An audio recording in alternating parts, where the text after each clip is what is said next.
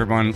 Welcome, welcome here. Show 149 on Crypto Voices. Matthew Mežinskis, your host here from Eastern Europe. As always, joined by my co host Alec Harris from Halo Privacy, Eastern US. Alec, good morning. Good morning, guys. I feel bad everyone's wearing a collar but me. That's all right. That's all right. Do you want me to change? I mean, it's Monday morning. We figured. so you want me to look employed? Is that what you're saying? or employable would be good. I feel like I should be wearing a hat. You know, I think I'd, maybe I'd be looking a little cooler. I'm just flashing. I'll, flashing I'll switch out the here. collar for the hat. Maybe we'll be all good. When I when I see you next, I'll bring you one. Then you can have it for next. There we show. go. Yeah, we appreciate Lewis is actually rescheduled for us uh, Monday morning. I was just telling him pre-show it's probably the least fun time to do a podcast and be philosophical, but that's what we're going to try to do here today. So, our guest here is Lewis Cohen. Uh, he's with uh, DLx Law, very active in the space, securitization for 20 plus years and capital markets. I have seen uh, lots of work in the securities tokenization uh, space, also a monumental paper that you have co authored, uh, which I wanted to talk about a little bit more today as well. So much happening right now. So, uh, really happy to have you on. Lewis, thanks a lot for joining. No, thanks for having me. And I do want to emphasize that when you gave that time period, I, I started when I was in high school. So just in case anyone's trying to do the math on that 20 plus year thing, you know, as a child prodigy. So just Fair enough. nail that. We've o- we've only started video, so you know these are the things that. I'm glad to be here. Thank you for, for having me. Great. Um, yeah. So I mean, I almost don't know where to begin. Um, you know, is Bitcoin a security? Generally not. I, no. Um, I mean, the, the question, of course, is is is why do we even have securities laws, and and what are securities? You know, um, before crypto assets came along, this was not a particularly controversial question. People thought they knew what was and what was not a security. They can kind of take a look, pick it up. Oh, it's a security. That's not. Uh, it's really only when crypto assets came along that people started getting befuddled by this uh, question. Yeah, and there is so many you know different buckets, and uh, you tackle a lot of this in your paper. Uh, obviously, we don't have to break all this down here this morning, uh, Monday morning, no less. But um, it's really you know Gary Gensler is making a lot of news. Uh, Coinbase has made a lot of news with their Wells notice. Uh, it seems like Coinbase themselves were regulated and approved by the SEC to become a publicly traded security company, a stock. Uh, so that's interesting. And then a few years later, the SEC serves them a Wells notice.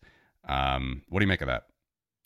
Yeah, I mean, I, I, I, try and avoid specific comments on specific companies, but I think it's important to understand that the process of getting registered with the SEC is not a blanket cure for anything that you might subsequently do that may or may not violate any particular laws. At the same time, whatever the company is, when they go through that process and are reasonably transparent about it, um, and then you know a relatively short amount of time later, you know there are questions about that. You kind of have to ask yourself: Does the right hand know what the left hand's doing? The way that this whole digital asset security space seems to be developing is not with, in my view, someone who's been following the space for a while it's not necessarily from the government side any sort of principled view based on you know nearly 100 years of securities law it's mostly based on what comes to the market.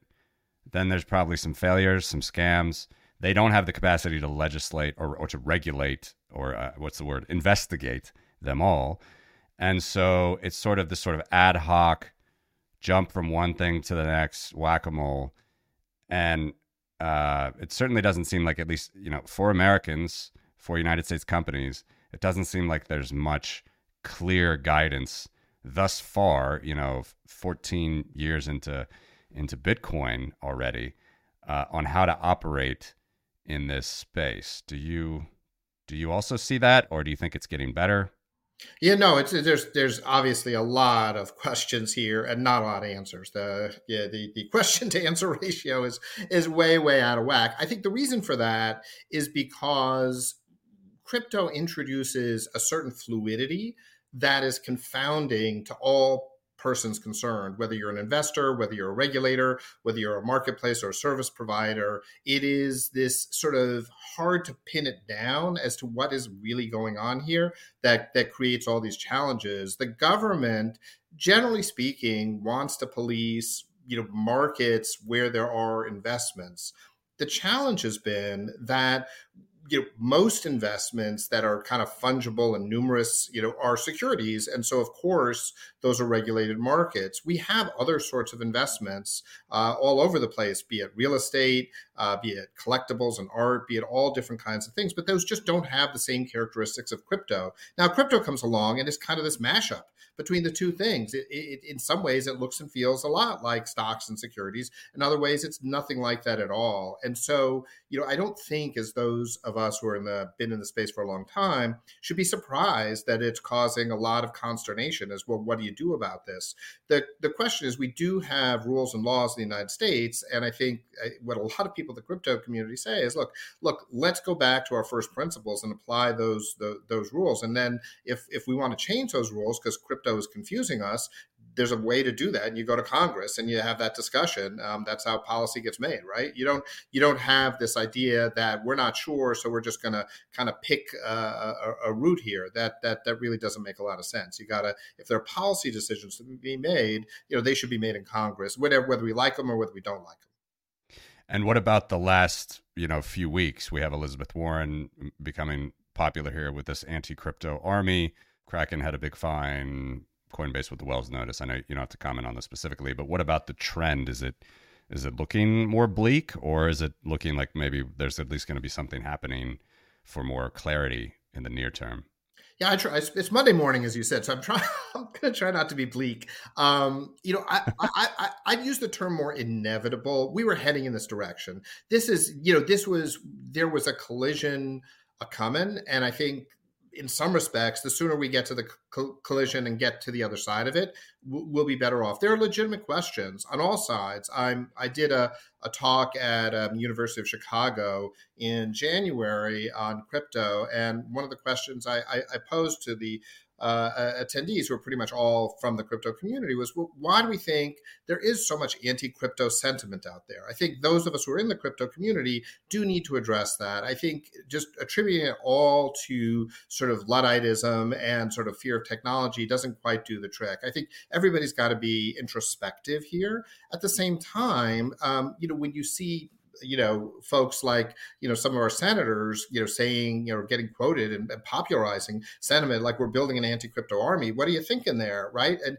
how does that position the united states in terms of openness to technology? So we've got a lot of challenges that we have to address here. And, and, and why we wrote the long article was to let's go back let's try and like tone down the, the the temperature on all sides and let's start talking about what's really going on and then figure out you know good policy answers so that people who are interested in this technology can use it in a way that's safe sound and thoughtful and people who you know don't want it don't find you know institutions that they care about sort of implicated by something they're not interested in. So we just my view is we need to have a little bit more balancing and open discussion in, in all directions. But you know, um, whether it's it, it's folks like like like people, you know, senators on the Hill making very inflammatory statements, or whether it's crypto people, you know, doing sort of the rough equivalent in the other, you know, you know, we've had enough of the laser eyes and the have fun, staying poor stuff going. So there's stuff going all ways that's, in my view, not super constructive. Like, how about we just try and like let's use this fascinating uh, technology that Satoshi, whoever she, uh, he or it was, or they were, you know, has given us, and let's you know work on building things that that really make people's lives better. Yeah, so let's. you said that this kind of reckoning was was coming, and um, I agree. But let's go back and pretend that SBF wasn't a fraud and FTX was a just a golden uh, platform that was really well managed, uh, and they were clearly making headway in the U.S. with regulators. so if that hadn't happened, and maybe we still had 3AC and Voyager and BlockFi, but but FTX was still solvent, would we have the scrutiny? Uh, and the fervor that we do now? That's a great question. I, I, would say yes, but not nearly to this extent. You know, eh, the, FTX unfortunately was was a lose two ways uh, proposition. Uh, number one, it was enormous, and uh, you know it, it, was well respected as an organization and generally uh, put forward as something that that was sort of the the shining light of crypto and in regulatory policy. And and that falling apart, you know, created a lot of of, of of, concern and sort of lack of trust, right? Well, they they were turns out to be crooks. You know, who else is? And then, of course, the second piece is FB, SBF as an individual. You know, really made his brand on Capitol Hill, engaging with regulators, engaging with policymakers, and um, you know that personal level of like I'm having dinner with somebody, right? And it turns out that they were just looking me in the eye and lying to me about what was going on there. That creates a lot of distrust. So was this inevitable? I do think so, um, uh, Alec. But but is is is this you know exacerbated dramatically by the the circumstances of X, FTX? I absolutely believe so. Yes. Do you think that anti Bitcoin or anti crypto uh, positions in among regulators or even let's say among elected officials do you think that's a winning platform going forward because warren is making a big bet on it right yeah, I mean, clearly there has been for some time, and and perhaps increasingly so. It's very hard to monitor exactly, right? You know, this political sentiment that this is something to make hay out of. Um, I think it's it's important to look at the wider progressive position in understanding Bitcoin and crypto and where that fits into things. The, the, for quite some time, uh, the progressive position on financial services has been that basic banking should be a public good. And, and one way to think about this for those you know here in the States is to look back at healthcare you know, the, a major tenet of, of, progressive politics for, you know, 20, 30 years, God knows, right, was we should have national health care. Every American deserves, you know, decent health care. Banking is kind of the next step in that, right? Um, and so the progressive position, broadly speaking, is everybody should have access to a bank account and it should be safe, cheap, easy to use, ja, ja, ja. Well, crypto comes along, and on the one hand, it helps uh, to democratize access to financial services. But on the other hand, it creates this fly in the ointment of how you sort of con- carefully construct over many, many years this world of basically government sponsored banking. You know, they, they, there's active talk in the progressive movement about using the post office as banking. Many other countries use the post office as banking. There's just anybody can rock up to the post office, have a checking account from the government, et cetera, et cetera. All of a sudden, this all is kind of turned upside down. So we should not be surprised that it's caused consternation. What is frustrating to me is rather than reaching out and saying, "Hey, how can crypto help us achieve, you know, our goals or at least be a balance?" Instead, what we see is this active hostility. Hey, man, we had this carefully calibrated plan, and now all of a sudden, you guys are messing it all up. Um, so it's really complicated and i think if you don't understand kind of the longer game and uh, you know kind of in the progressive mindset i think it's difficult to understand where crypto fits in to all of that discussion. So you think it's a because to me it seems generational too. So uh, do you think uh, the younger classes of progressive legislators feel the same way i, I think it's a great point I, I think look i'm not a you know, I'm not a scholar of progressive politics, so please take what I say, you know, with a, a certain amount of, of, grains of salt. Um, that being said, I think yes, it is to some extent generational, no doubt. I think you know, you know, the sort of millennials and under are are really much more comfortable with everything being digital. But at the same time, if you look at politicians like Bernie Sanders, uh, you know he's developed a tremendous following in, for lack of a better term, the younger generation. And so I think making hard and fast statements about where the generational divide you know applies is really difficult and challenging. Um, i would just be very cautious about that. It's not that there's nothing to it but i think it's it's not as as simple. I think it's really more this very foundational question for me which is what is the role of the government in our lives? Crypto is fundamentally about creating new ways of separating the role of the government from the individual and the progressive movement is generally and I would like to think well intentioned, but generally about putting more of the government into people's lives. And that fundamental friction is really, I think, where the locus, where I locate some of this, you know, very deep hostility, very deep. Yeah, no, well said. Uh, I want to shift gears a little bit. So, one of my gripes with every single one of these kind of implosions we've seen in crypto going back to 3ac and all the way through present and then into the banking crisis too uh, especially with you know signature and um, uh, silicon valley bank and uh, the third one begins with an s.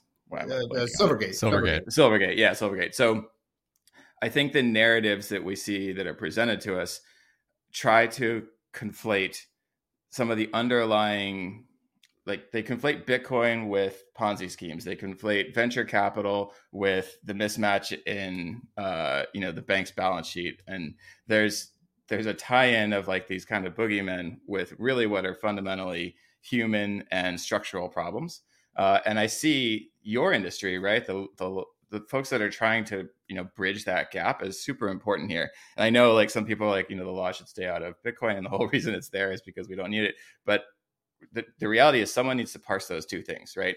The the invention of Bitcoin has nothing to do with SBF being a fraud, clearly, right? But the two become the same story. Uh, and so, you know, your view on the industry is really close to, I think, well, I'm making assumptions, right? But you're kind of close to those two things.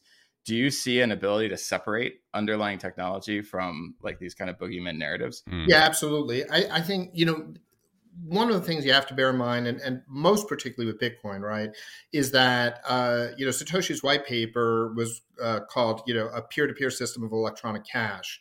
It was not uh, called a new form of of, of gold, you know, you know, store of value.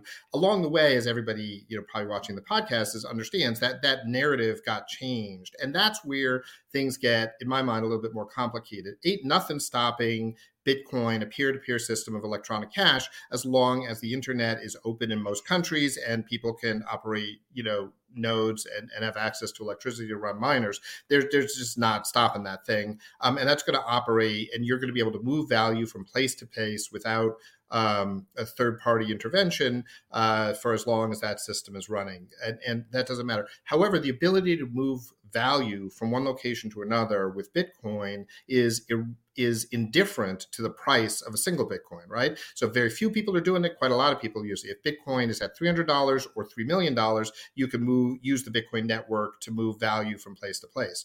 Where things get if different is if we're saying, well, we think that ultimately we have a price target on Bitcoin. You know, it, it got to sixty thousand. You know, it should get to a hundred thousand by the end of the year, whatever number number Balaji million dollars, whatever, whatever that's a very different narrative and a different story. That does start to intersect with kind of the government and regulation because when you're just using this electronic system to move value from place to place you're not really intersecting at least if you do it on your own, with the regulatory system, much if at all. However, when you're saying, well, we need it to store value, that means you need to create more demand uh, for holding Bitcoin or other digital assets, but we're sticking with Bitcoin, then there are people who want to sell it. And that that starts to change that narrative and make the whole thing more complex. We say, well, how do we get institutional money into Bitcoin, right? Everybody should hold 5%, everybody should hold 2% of Bitcoin. Now you have a very different kind of discussion. Now we talk about custody, right? Well, who's going to custody that Bitcoin? So if we're just talking about, you know, the users of Bitcoin over the first five, seven years, whatever you want to call it, the vast majority custodied it for themselves. They, they had it, you know, they either, you know, foolishly had it on their laptop or they moved it to a ledger or wherever they did, but, you know, they had a paper wallet, God knows,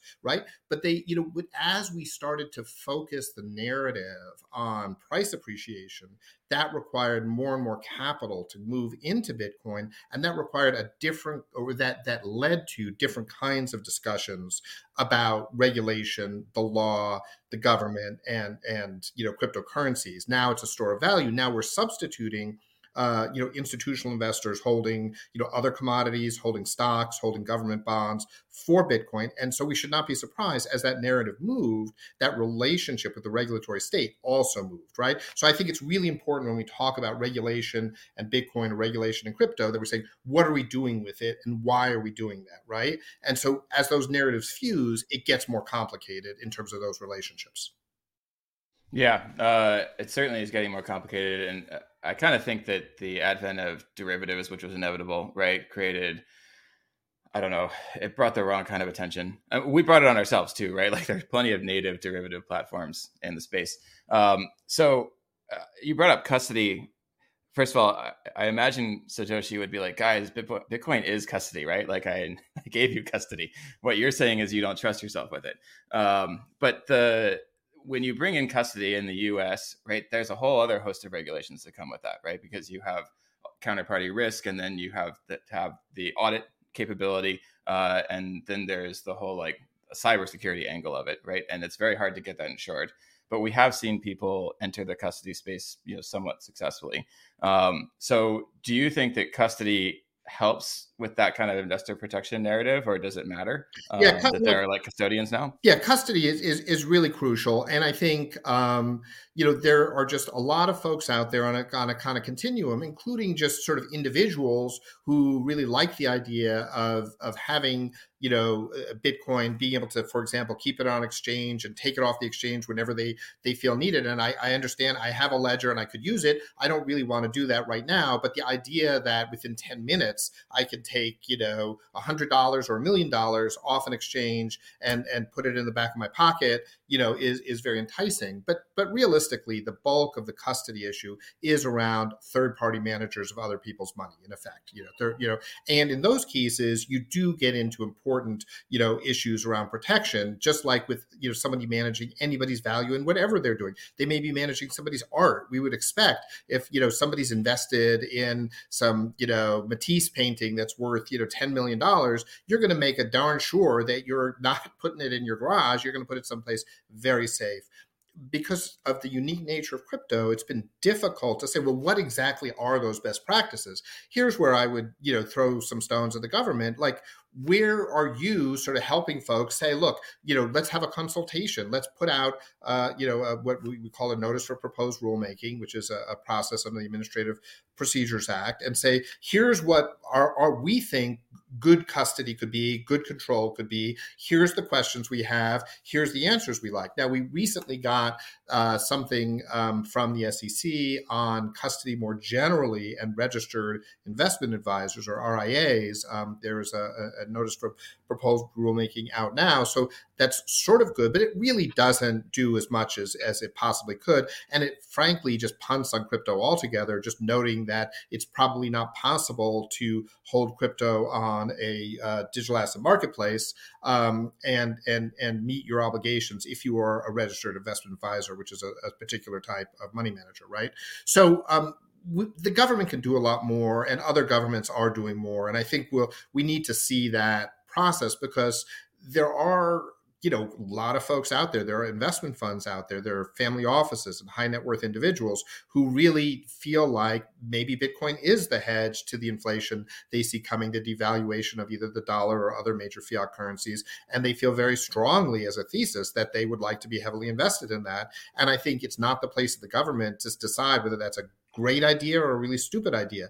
People need to make their own decisions and allocate their capital their own way, and that's that's a fundamental principle of our of our open economic system. And by the government not providing clear rules as to how to do that, it's really hindering uh, our growth. You know, I would say. Are you familiar with the situation that Caitlin Long is finding herself in right now with her uh, custody, Custodia Bank uh, trying to be more than 100% custodied, i.e., this is like a bailment account. This might be a little bit different than your specialty, yeah. but uh, I'm familiar with the situation. Yeah, and it's kind of interesting. Kind of goes back to some monetary policy things, but actually, you know, it seems that the government is telling her that her bank was too safe and uh, it well, that's be... not that's not exactly what they're saying. I mean, they, they, okay. I mean, they're, they're, the the the Fed order was very critical, whether it was justifiably critical or not. It was very critical of the individuals who were involved, and at least they put that was the uh, you know you could read the order; it's public, right? So you can see mm-hmm. what they had to say. That being said, um, you know the the Fed has shown uh, a great um, uh, negative stance has had a great neg- has a strongly negative stance. Let's see, it's Monday, so get that mouth working at some point. Um, uh, no on on what might be called narrow banks, which are basically financial institutions that have access to the Fed, but are really not doing lending activities. So long before you know uh, a Bitcoin-based bank out of Wyoming came along, the, the Fed's been very negative about that. Basically, and ironically here, right? this is the great irony, is because they're they're afraid that that that would lead to people moving their deposits into those sort of arrangements because they say, well, why should I take you know fractional reserve risk? I don't really get much from it. I'm getting like 2% interest. Why do I care? What's in it for me? I'd rather just keep it at the Fed. What the heck, right? Um, so, so the, ostensibly, one of the reasons that the Fed was negative about that sort of business model, holding aside allegations, correct or incorrect, about the nature of the people operating it, is because they were afraid of that. Yet, net result is by going through what we did with Silicon Valley Bank, Alec, as you mentioned earlier, um, you know, effectively what we did is we sent a strong message to depositors: Hey, you're not necessarily safe if you're, you know, you have money in a bank above two hundred fifty thousand dollars, which virtually every business account would have, right? And um, and so I, I think there's still plenty to criticize there. You know, even you know, I don't want to get into the rights and wrongs of the particular situation in Wyoming uh, because it's complicated. Um, but I, I think what I would say is that the wider point you make is very valid, which is what exactly is our policy stance here? What are we saying to people about deposits and where to keep their money? I, I locate this very much the the moment you know the white the Satoshi white paper got published, all of these questions got started. That was the locus of these things, and it's just been a ticking time bomb to get to this point where people say, "Well, where do I store my value?" And you told me banks were safe, and they're obviously not safe. You know, so what am I supposed to do? And so I think these are these are really important questions that our uh, regulatory state has it just appears unprepared to grapple with at the moment. Could you imagine an executive order? Uh, it was uh, 6102, right? The could you imagine a, a 6102 for Bitcoin?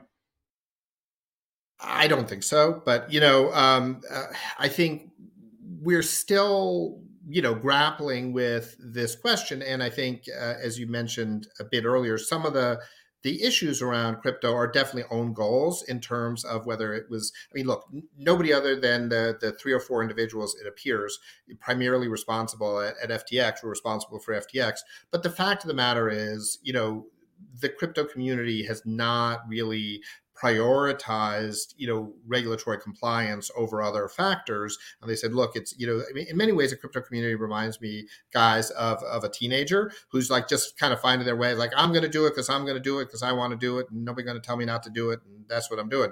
And you know everybody has a place in their life where they should they should be like that. But the concern about regulatory orders and attempts to constrain the use of crypto are certainly exacerbated when that's you know what the parent is kind of hearing like i'm taking the car whether you like it or not i got the keys i'm driving it you know? So i, I i'm not saying that i and I, I feel strongly that people should be able to exercise their their freedom of choice with their with with their value and how they do things but we just have to recognize that things come at a, a cost. And i think part of the cost is some hostility amongst you know you know enforcement agencies and policymakers about well what are you guys really doing here? And i think um, you know i think as we see the ramifications of the last you know at least you know call it you know 10 plus years of, of, of monetary policy starting to come to roost, I think we're going to see that narrative change. And I think people are going to realize that there was a story on Twitter over the weekend, I think it was, with somebody in the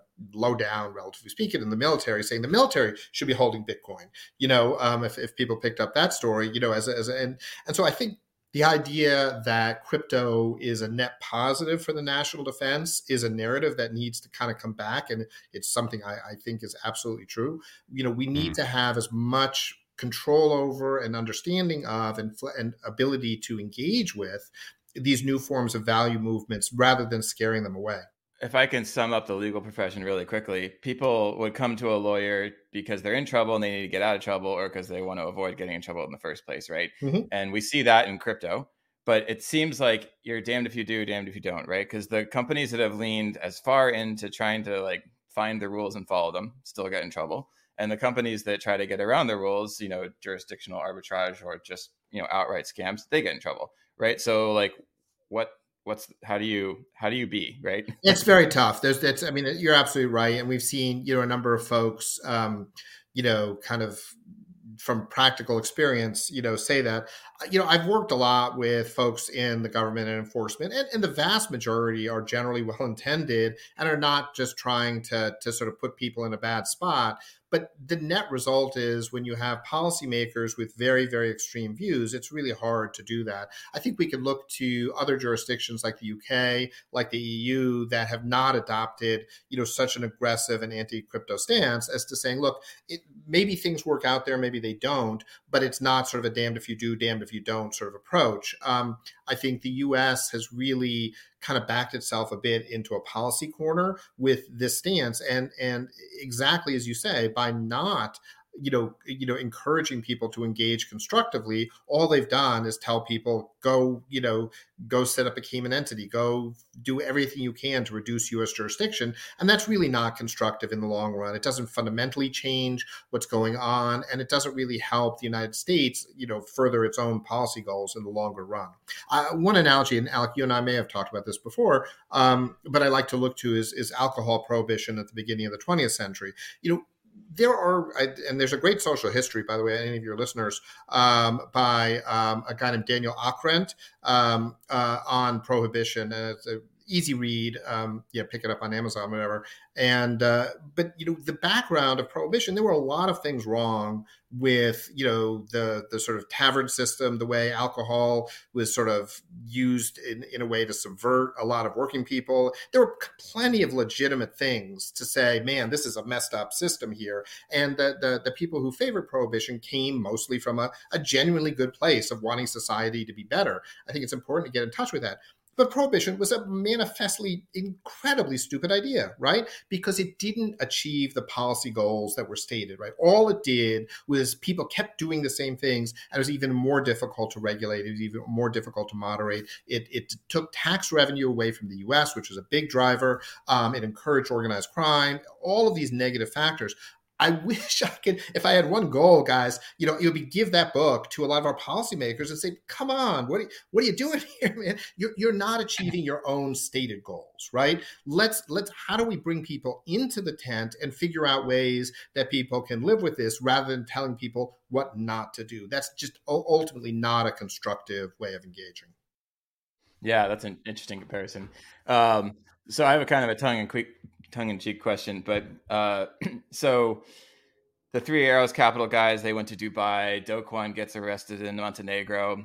So in the fictional world where you have Lewis Coin and you kind of rug pull on all your investors, where are you going to flee to? well, if, you know, if if if if I do that, I'm ain't, ain't telling you guys. Um, um, you know, the, the the problem it's it's it, but it's an important question, right? Even if tongue in cheek, which is how do we get to this point? And um, you know, I think we have to understand that the ability to control your own value opens up windows for being exploited in ways that you previously may, may have been more difficult. And that's just two sides of the same coin. If we want people to have more control over their own ma- value, it becomes more difficult to prevent the bad actors who are always there. There were fraudsters there 20 years ago, 50 years ago, 100 years ago. Poor Mr. Ponzi was like in 1915 or something, right? He was defrauding people.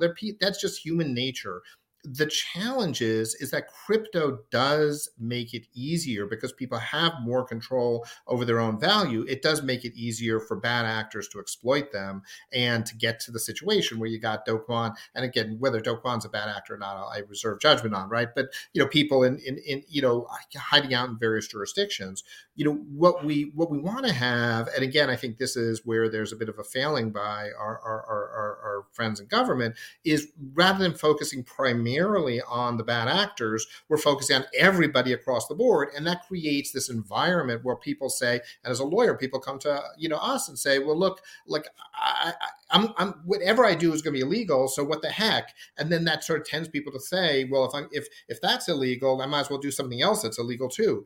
And it, you kind of go down a, a bad path there. So I, I rather than seeing you know you know people fleeing and, and and potentially getting away with things i'd rather see people being encouraged to to to think about the you know the community the society we all live in and behave you know reasonably and and uh, there's plenty of people doing that right now we just you know we just need our regulators to focus you know on the bad actors and not so much on the good actors or at least finding ways to help the good actors you know engage in activity in a way that works I'd like to pivot to uh, this paper that yep. uh, is linked on your uh, law firm's website.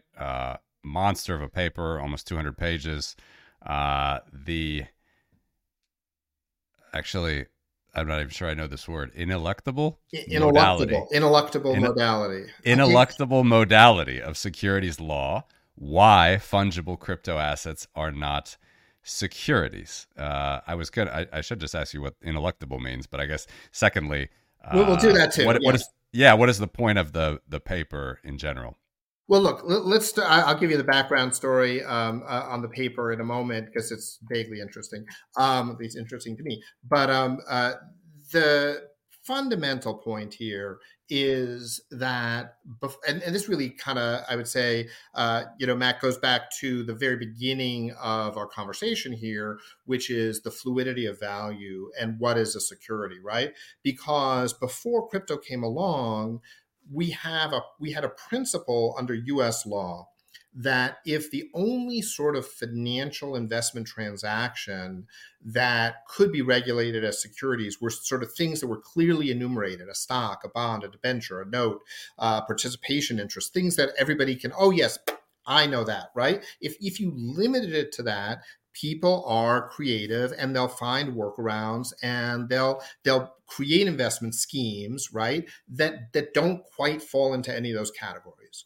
And so when Congress decided after the Depression and after the stock market crash, more particularly, that we needed federal regulation of securities, not just state regulation, Congress said, okay, well, we're going to borrow this kind of catch all concept that, of course, now we all unfortunately know like the back of our hands, the investment contract definition and the Howey test that goes with it. And Congress said, look, we, are not just going to enumerate, you know, stocks, bonds, debentures, notes, cha, cha, cha. We're going to throw in this catch all category of an investment contract. And it took another seven or eight years after that law was uh, adopted by Congress for the Supreme Court to get around to say, well, well what's an investment contract? Like, what's up with that, right?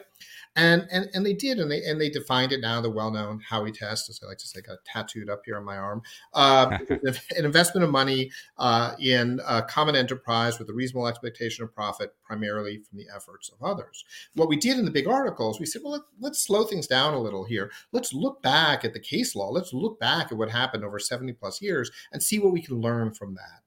And what you can see very clearly is that courts look at fundraising schemes and they say, well, let's see what's really going on. Is somebody buying something that they want to use, or are they giving capital to someone else with the hope of a return? That's broadly the distinction. That's something we can all kind of wrap our minds around. You know, when the the, the the people from New York City came down to Florida and visited Howey. He had a hotel and they stayed down there after the war and they enjoyed the sun. And then he'd take them out to like these orange groves and say, "Hey, man, look at all those oranges out there, man. Could you imagine how many people are going to be drinking orange juice?" That's some good business here. I'll tell you what, I'll sell you some land with these orange trees on it, and uh, you'll make a lot of money. And they're like, eh, seems okay, but I, I don't know much about oranges. They're like, okay, not to worry. We have another company, our friends over here, Howey in the Hills, and they're going to just pick the oranges and sell them, and we'll just send you a check, and it'll be good. Bob's your uncle. Everything's good, right? So people say, sounds like a good idea to me. The Supreme Court said, let's take a second and look at what's going on here, really.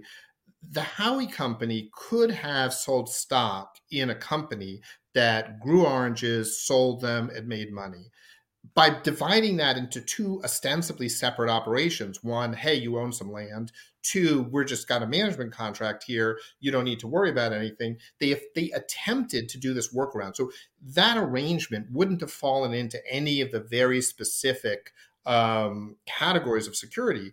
The supreme court said yeah no that's an investment contract. That scheme in which the Howey company is raising money for their Orange Grove business from people, they need the protections of the security laws. They don't know what are the risks. Did you, for example, just have an orange blight two years ago and you're very susceptible? Is there a drought? Is your management, you, you really depend on this one guy to do everything and he just quit? Or it's all the many, many things you might want to know before you parted with your money, none of which was provided because they said, well, hey, you're buying real estate, signing a management contract, nothing to see here.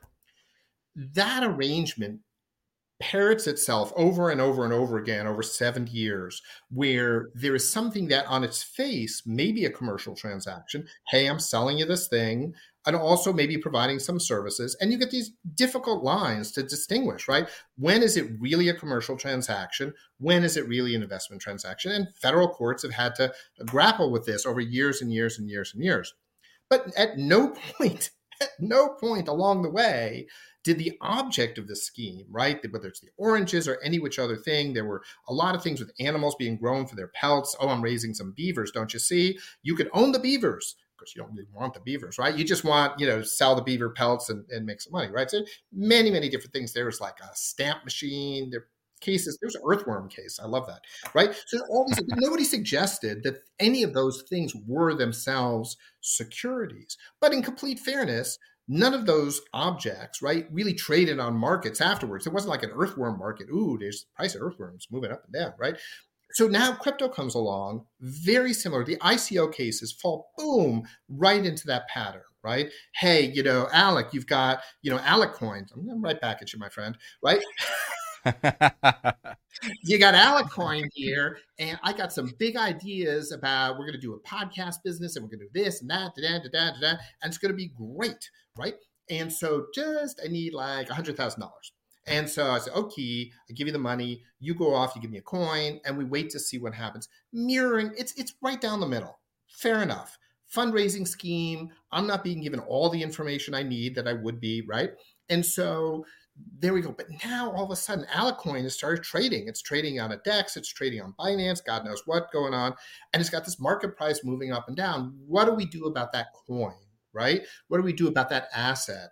The, the thrust of our paper is, you know, we may not like it, but that asset does not, in, in most cases, create any relationship with anybody else. If you look at the paradigmatic case of Ether, notwithstanding the fact that, you know, you, you can stake it to in, in, a proof of stake network to protect the, the the network, an Ether token doesn't give you rights against anyone else. The difference between a security and something that's not a security is there's a legal relationship between, in, in the case of any other type of security, between the person who creates the security and the person who owns the security. That legal relationship gets severed if the person who created the asset in the first place goes away. They, they go into bankrupt. If they're an individual, they die. You don't have a security anymore with crypto assets that does not exist right you continue these assets go on and on and on for for you know they're, whether or not the the particular party who deployed it um, is still around and that nature um,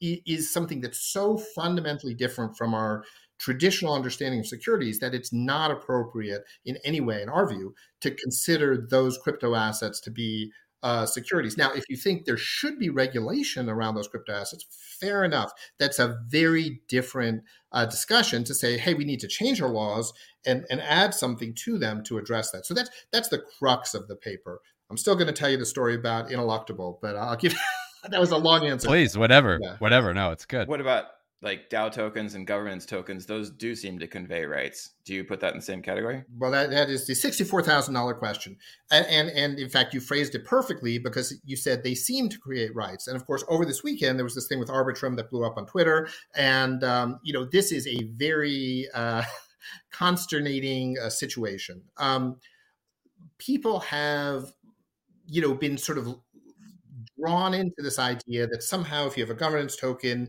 you're better off from a securities law point of view. I, I don't know where that idea particularly came from. In some cases, in many cases, the governance um, is really just addressing a very practical issue. If you've got a computer based, smart contract based protocol, there's a set of rules, there's a code, it's up on GitHub who gets to decide if you're adding to it or making some change or otherwise sort of interfacing that in some way. If you say well company x gets to make those decisions then it feels very centralized. And so the, the basic idea that the community of users of a given protocol can decide if that protocol is going to change is not something that should create that kind of security like relationship. It's just like well here's how we sort of intersect with it. But people, of course, took that concept and ran with it very, very far down the line, creating things that looked a lot like businesses with treasuries and, and sometimes you know billions of dollars, right? And that gets very complicated. Um, as I'm sure you guys are very aware, um, there was a decision last week. I can't even keep track. So much coming uh, fast and heavy in uh, BZX, uh, in which there there was the CFTC action, but then there was also a separate private civil action um, uh, saying that uh, users of the BZX protocol had a claim against certain of the developers and large parties uh, who had uh, participated in the protocol uh, to make them whole after the hack that where they lost a bunch of, of money. And the argument that the people who lost money put forward is, well, this is really a general partnership the people in this DAO or, or, you know holding these governance tokens, right, are really a general partnership. And under California law, you don't have to you know acknowledge that you're a general partnership to be in a general partnership. The three of us could start doing some business never use the word partnership once but a court later could come back and say hey you guys were in a partnership. If a court did that and i was a bad actor and i like buggered off to wherever montenegro you know hoping hoping for the not not i don't want to that, that treatment right? You guys could be liable for my actions I mean, that's the way partnerships work, right? So this is something you know you want to be very careful about. Um, so and BZ, the the BZX uh, decision, which was only at, at a kind of what's called motion to dismiss, which was denied, but it raises important questions. So this question of where do governance tokens just pull us back to your question alec right? Where do governance tokens fit into that matrix is very fact specific and it depends on what was held out to people. Did they have a right? Was there a right generally speaking needs to be um, exercised against someone. Who would it be against a foundation for example? Maybe yes. Maybe they've written it that way. Maybe not. You know we, we, we need to be careful about that. But that is different from some other tokens and does need to be you know considered very very carefully. You're absolutely right very tricky question. Yeah, it's really interesting, and I I, want to get back to your uh, well one of your conclusions I think about the fungible crypto assets, but you know I I primarily focus my efforts around like Bitcoin, Bitcoin education, things like that, and it's always a thing that kind of rubs me the wrong way is that a lot of Bitcoiners think that the SEC is almost on their side, like for Bitcoin adoption, because they're targeting all these other tokens. I certainly don't take that view at all. I mean, the spirit of crypto, if if it is a thing, is supposed to be pretty, you know, uh, individual, self sovereign, whatnot. And I, I think, of course, Bitcoin is the the premier embodiment of that. But I certainly wouldn't want the SEC. You know, I'm not going to cheerlead the SEC. Is my is my point there. But anyway, is there any movement in the SEC where you think that? Um, I guess it goes back to the first kind of questions that I asked you. Do you think that they're getting more draconian there? I mean, I saw didn't ETH just be wasn't wasn't Ether just stated as being not a security by uh, well, well, yet again? It's been said many times, I guess, but it's very frustrating uh, because you know, I mean, and ironic, not just frustrating, but ironic because we have a rather decentralized regulatory framework in the U.S. So there is some irony there. So we have two primary markets regulators um, in the U.S. Of course, the SEC and the CFTC, which is different from Europe. It's different from most other jurisdictions, which generally speaking has one markets regulator. So we have this, you know, somewhat artificial distinction between commodity interests, which are derivatives broadly, swaps, options, futures, forwards, mm-hmm. and you know um, securities, um, because we do not regulate as a general matter spot transactions in commodities because those are wholesale trade. Oh, you'd like you know you know a thousand barrels of oil? That's I'm going to sell that to you. That's not a regulated transaction. That's a commercial transaction. It's just that crypto sort of kind of interferes with that. So we have these two regulatory bodies, and the lines of connection between the two are not always very clear. And they've had disputes in the past about what's within my jurisdiction, what's within your jurisdiction. So the CFTC unequivocally, um, the Commodities Futures Trading Commission, um, unequivocally believes that Ether is a commodity for their purposes and not a security.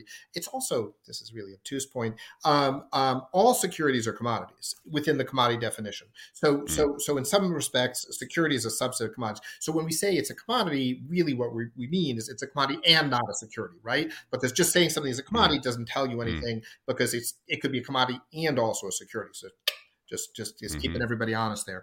Um, but but but the CFTC clearly feels that Ether is a commodity that is not a security, and one way we know this is because in CFTC regulated markets we have futures markets for Ether. If Ether was a security, those would be under the jurisdiction of the SEC, not the CFTC, because that would be a single security and uh, a, a, a, security. It would be something we call a security-based swap and therefore it would it would not fall within the CFTC jurisdiction.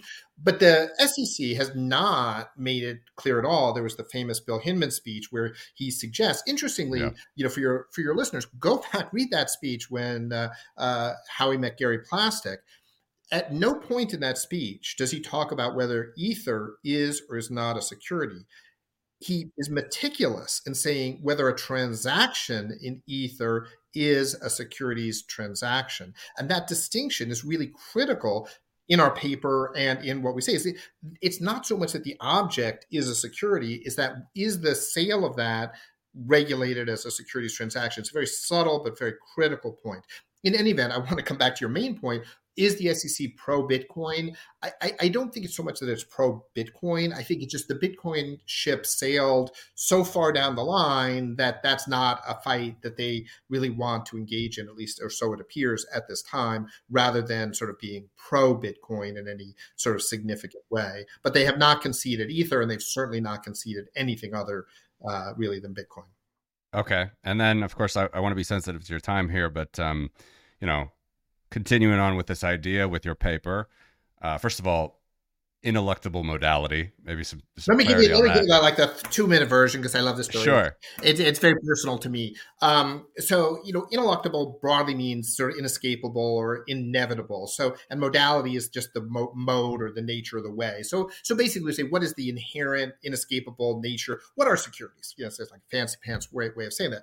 Why mm-hmm. use that phrase in particular um, because as it happens i'm a quite a big fan of james joyce's uh, major work ulysses uh, the novel. And um, ulysses the novel um, is broken up into i think it's 18 or 19 chapters. Each chapter um, uh, joyce gave a name to um, although in the published work you don't see the names, but but if you're a fan, you know what the names are. The third chapter is called Proteus, and Proteus was the Greek god of kind of change or morphing or, or changing. And if you see the paper, it begins with a quote from Homer, which was sort of the origin point of that, about Proteus and sort of morphing and this idea of change and what is real and what is not inherent one of the critical points we make in our paper is that about why uh, most crypto assets are not securities is because you don't have this legal relationship that causes you to have to say well the token is a security at one point and it stops being a security at another point and we fundamentally reject this idea this idea of morphing that a token mm. can go from being a security to not being a security because there's no way for any third party ever to ascertain when is this magical moment when this morphing transpired. And so if, when you read the paper, you'll see there are a couple of references to, to Proteus morphing and changing, and that securities are securities. If you're a security, you create a legal relationship with a third party, boom, that's it. You don't get to like, well, you were, but now you're not, but then you can become a security again in the future. How does mm-hmm. that work? And how does that all apply? So basically, the ineluctable nature, the inevitable nature of securities is that there's an inherent inherent legal relationship between at least two different people, and that's not something that morphs or changes over time. So now you know the story of ineluctable modality and hopefully a bonus vocabulary word playing Scrabble. yeah, interesting. and then just a quick follow up. I think Alec might have one too, but I see some examples in your paper. Like, is there any, you know, Ripple and Dogecoin, all these, I presume. I think there's even been some headway on Ripple, maybe not being a security. But anyway, like you said, the SEC is not giving any ground on this yet, but your position is that yeah, as long as it's a fungible crypto asset, super critical point sure. here, right? So coming back all the way to the oranges and all these other things, the whether or not XRP, the token, is a security is completely independent of the question when Ripple Labs, the company, sold XRP tokens to people were those securities transactions, mm. right? Those mm. are two very different questions. And that's why I say when you read the Hinman speech, you see him being very precise about that. This is a really critical distinction. And one of my hopes with the article is that we could help people better understand that critical distinction. So you may view XRP as not at all a security. However, you may still say, for example, I believe uh, Ripple Labs, the company, violated Section 5 of the Securities Act by offering and selling that in a scheme without registering. So, as an English major, I tip my hat to you for bringing up Joyce. Uh, one of my favorite all-time pieces of literature is Two Gallants um, from Dubliners. Uh, but uh, so, my final question, right? Does having an anonymous Genesis, Genesis story, right, which Bitcoin does, but other Monero uh, also has, does that offer any does it make it more slippery, right? Or does it offer any protection from trying to be pursued as a security, or does it is it irrelevant? I don't think it's it's it's fundamental in in in my view. The, the fundamental question, in my view, is what is the nature of the asset, um, not where did the asset come from. Um, so, you know, I don't believe knowing that Vitalik Buterin was one of the core, you know, people, there were a number of people, but he was one of the core developers of the original implementation of uh, the Ethereum standard and the creation of the Ethereum native token, you know, changes anything in the analysis there. Um, I think there's a practical matter if you, if, you know, the person is truly, uh, or people are truly uh, anonymous, it's very difficult to uh, get jurisdiction over them. But really, the crypto industry should not focus on, well, if you can't find me, I guess I'm okay. That's that's an ineffective system, and I think we all need to recognize. And I know Alec, you're you're extremely familiar with with securities issues. You know, one should always assume that a government that's interested in finding you can find you. That is a prudent thing to assume. Um, I would just say. Um, so. so so yeah so i think anonymity you know anonymity can help in other ways i would say alec though not necessarily from a regulatory point of view but it also can create a sense of fairness i think one i mean there are many things that i love about bitcoin that many people love about bitcoin but one of them is that you know for whatever reasons satoshi you know he she they you know chose not to imbue uh, the protocol with that personality. And i think it does allow the protocol to create have a, a different character than one where there is a living human or humans uh, who are closely associated with it. The humans are fallible you know anonymity is not. So i think there are a variety of factors that are relevant with an- anonymity. I just would be cautious about from a regulatory point of view assuming that anonymity gives you material real better position that way. Very interesting. Yeah. Lewis, thank you so much for this. Uh, very enlightening. Uh, listen, as we close it, where can our viewers, listeners find more about you, what you're doing, and also, I don't know, any any final thoughts on where you think we're going here?